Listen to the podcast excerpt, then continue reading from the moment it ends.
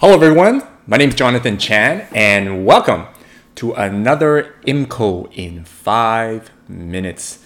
Today's Wednesday, September the 16th, 2020, and it since, this is recorded, uh, and uh, for those who are watching much later in the future, just to let you know, we are still in COVID. Pan- we're still in the COVID pandemic. Uh, we're still locked in. For some of us, locked in in our uh, in our houses to do our work, like myself. And to top it off, we have the uh, forest fires down in the states from California, Oregon, and Washington, which creates the smoke, and the smoke is now traveling to us here in Vancouver, British Columbia. And just by looking outside, uh, there's this nice tinge of yellow red um, of course, health advisors are saying that we're not even allowed to go outside. So there goes my running regiment for today. Uh, it's hard to breathe out there. Uh, it is getting better. Uh, it started to rain last night, so hopefully our air will improve. But regardless, we're in good spirits. I'm in good spirits. I hope you're doing well. And so, welcome to another IMCO in five minutes. So, what are we going to talk about today? Well, this past Sunday, there was, on the news, there was a protest going on in Vancouver. About 700 plus people were protesting uh, against things. Um, so there were some, so apparently, after reading a, uh, about a handful of articles, uh, you can't really read too much of this or else you'll get sick in the stomach. But uh, apparently, there were anti or anti-maskers, anti-vaccines. Uh, people, uh, I think they are called anti-vaxxers, and there were anti-5G. Uh, yeah, there, there's such a thing as anti-5G. I never knew that there would be people against cell phones. Um, but th- there you go. There you have it. There were people, uh, 700 plus, wearing no masks at all, not social distancing just going there to uh, speak their mind against whatever they're anti of. And uh, of course, this blew up in uh, on the Facebook, Twitter, Instagram. People were taking pictures. News um, uh, news stations were recording this and interviewing people and taking pictures like this and um, about uh, their signs, uh, signs that, that read like this. I think that this one is like, I would rather have my family die from COVID than see them enslaved to the fear of it. Um, like, what is that, right? And uh, here, let me show you. There's another picture like this. This is the 700 plus people uh, that one of the reporters took. And uh, amazing enough, it, no one's practicing social distancing and no one's wearing masks. So there's something, uh, there's a petri dish happening right there. And then also, of course, the sign I would rather bury my family from COVID than see them enslaved to the fear of it. Wonderful, right? And then, of course, uh, some people, some folks get really political, like uh, saying um, our prime minister should go to jail. I don't know for what. Uh, what did he do? Um, okay, fine, that that that like uh, that donation thing, but to tell you the truth, everybody does it. So really, um, so it got really political as well, and so that's uh, that's what was going on this past Sunday. Uh, 700 plus people, a lot of people crowded in one area in Vancouver, protesting against masks, protesting against vaccines. Interesting enough, you know, like the whole entire world is looking forward to these vaccines. We invested a lot to, you know, get this vaccine to come so that we could get out of this COVID, and people were against it and uh, some people are against 5G. So there you have it. So, learnings. What kind of learnings, what kind of reflections can I provide today for you? Um, here, I'll uh, uh, put it up here and hopefully you can see it.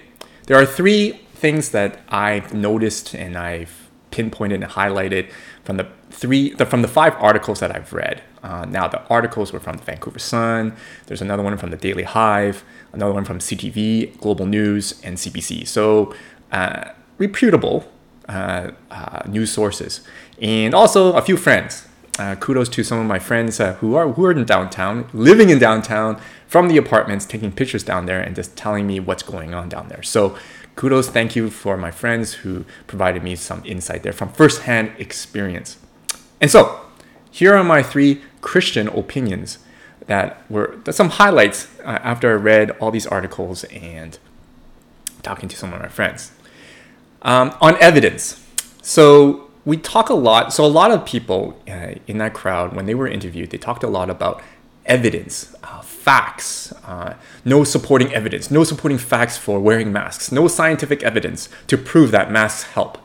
Um, it's very interesting in that because it's int- because facts are facts. Um, evidence is evidence. It comes at us on the table in front of us.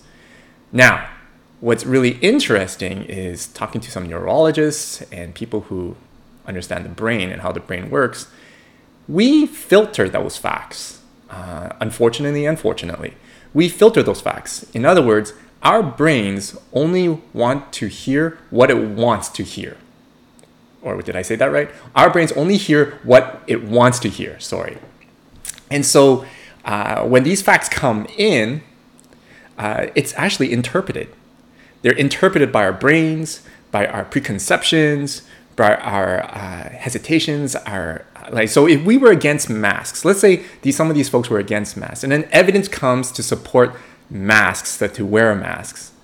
Chances are, because they're so entrenched into saying that no, I do not want to wear a mask, they will interpret that those facts, those evidence, in a different way than somebody like myself or somebody else who's okay with wearing masks would uh, would interpret it. So uh, one of the things that uh, that I've noticed and uh, some and I want to pass on to you folks out there who is watching this is that anytime we are regardless whether it's mass or about COVID or anything, even Bible reading for one thing, when we read something, when we take in something, when we take in knowledge or facts or evidence and some it's given to us. We have to be aware that we do s- interpret them. Our brains automatically interpret those those evidence and facts that come to us. Uh, we have our preconceptions. We have our um, traditions that we hold on to. We do have our own reasoning behind things. And we do have our our own experiences that from life experiences that interpret these facts and ideas. And by the way, those who are keen on this, you know what I just alluded to, and that is the Wesleyan quadrilateral. And um, so if you want to look it up, Google it, the Wesleyan quadrilateral. So yeah, anytime facts come in, we interpret them regardless whether we like it or not. We will interpret them. We have to be aware of that. And uh, the best way to address this, and I tend to make a habit of it is to ask people, ask people who may differ from your opinion, ask those who oppose you, have critical engagement.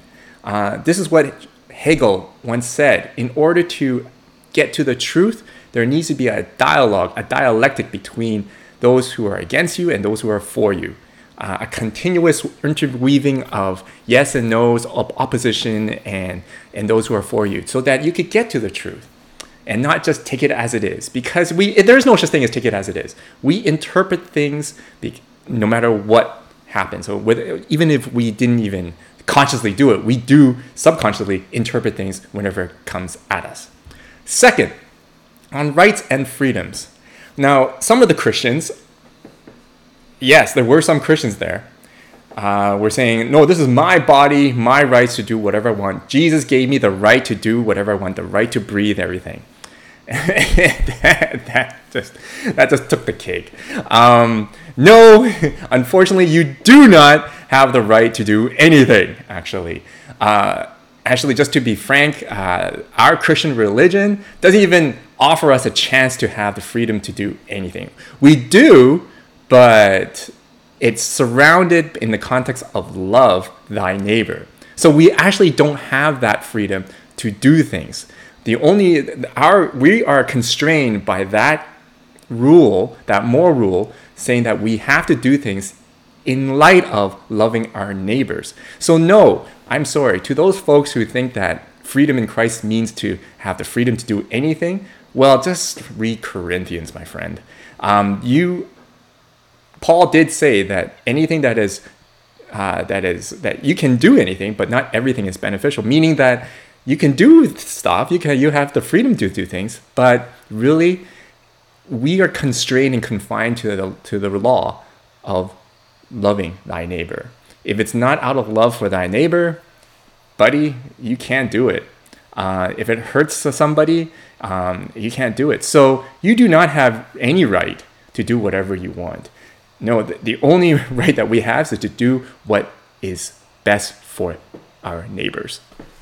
All right, lastly, on the human body. Again, uh, uh, a person's, uh, one of those uh, protesters said, This is my body, my right, I could do whatever I want. No. Um, in the, as a Christian, uh, here's my opinion as a Christian our bodies are not ours, it belongs to God. Uh, God God owns our bodies. He he he created our bodies. He has every right uh, to have possession of our bodies. Uh, we cannot do do whatever we want. Our bodies are just loaned to us by God.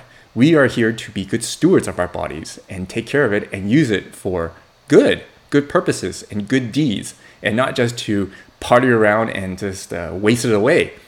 Hence, we take care of our bodies because God has given to them, given it to us, lend it to us, entrust it to us so that we can do good to others. And therefore, back to the point of some of the Christians who were there protesting, no, your bodies are not yours, it's God's. And, uh, and the only reason for us to have these bodies is it's been entrusted to us to do good. And that is it. I hope you enjoyed our IMCO today. Uh, it is recorded, and so if you missed it, I will post it on our Facebook page, the recording. But till next time, have a blessed week.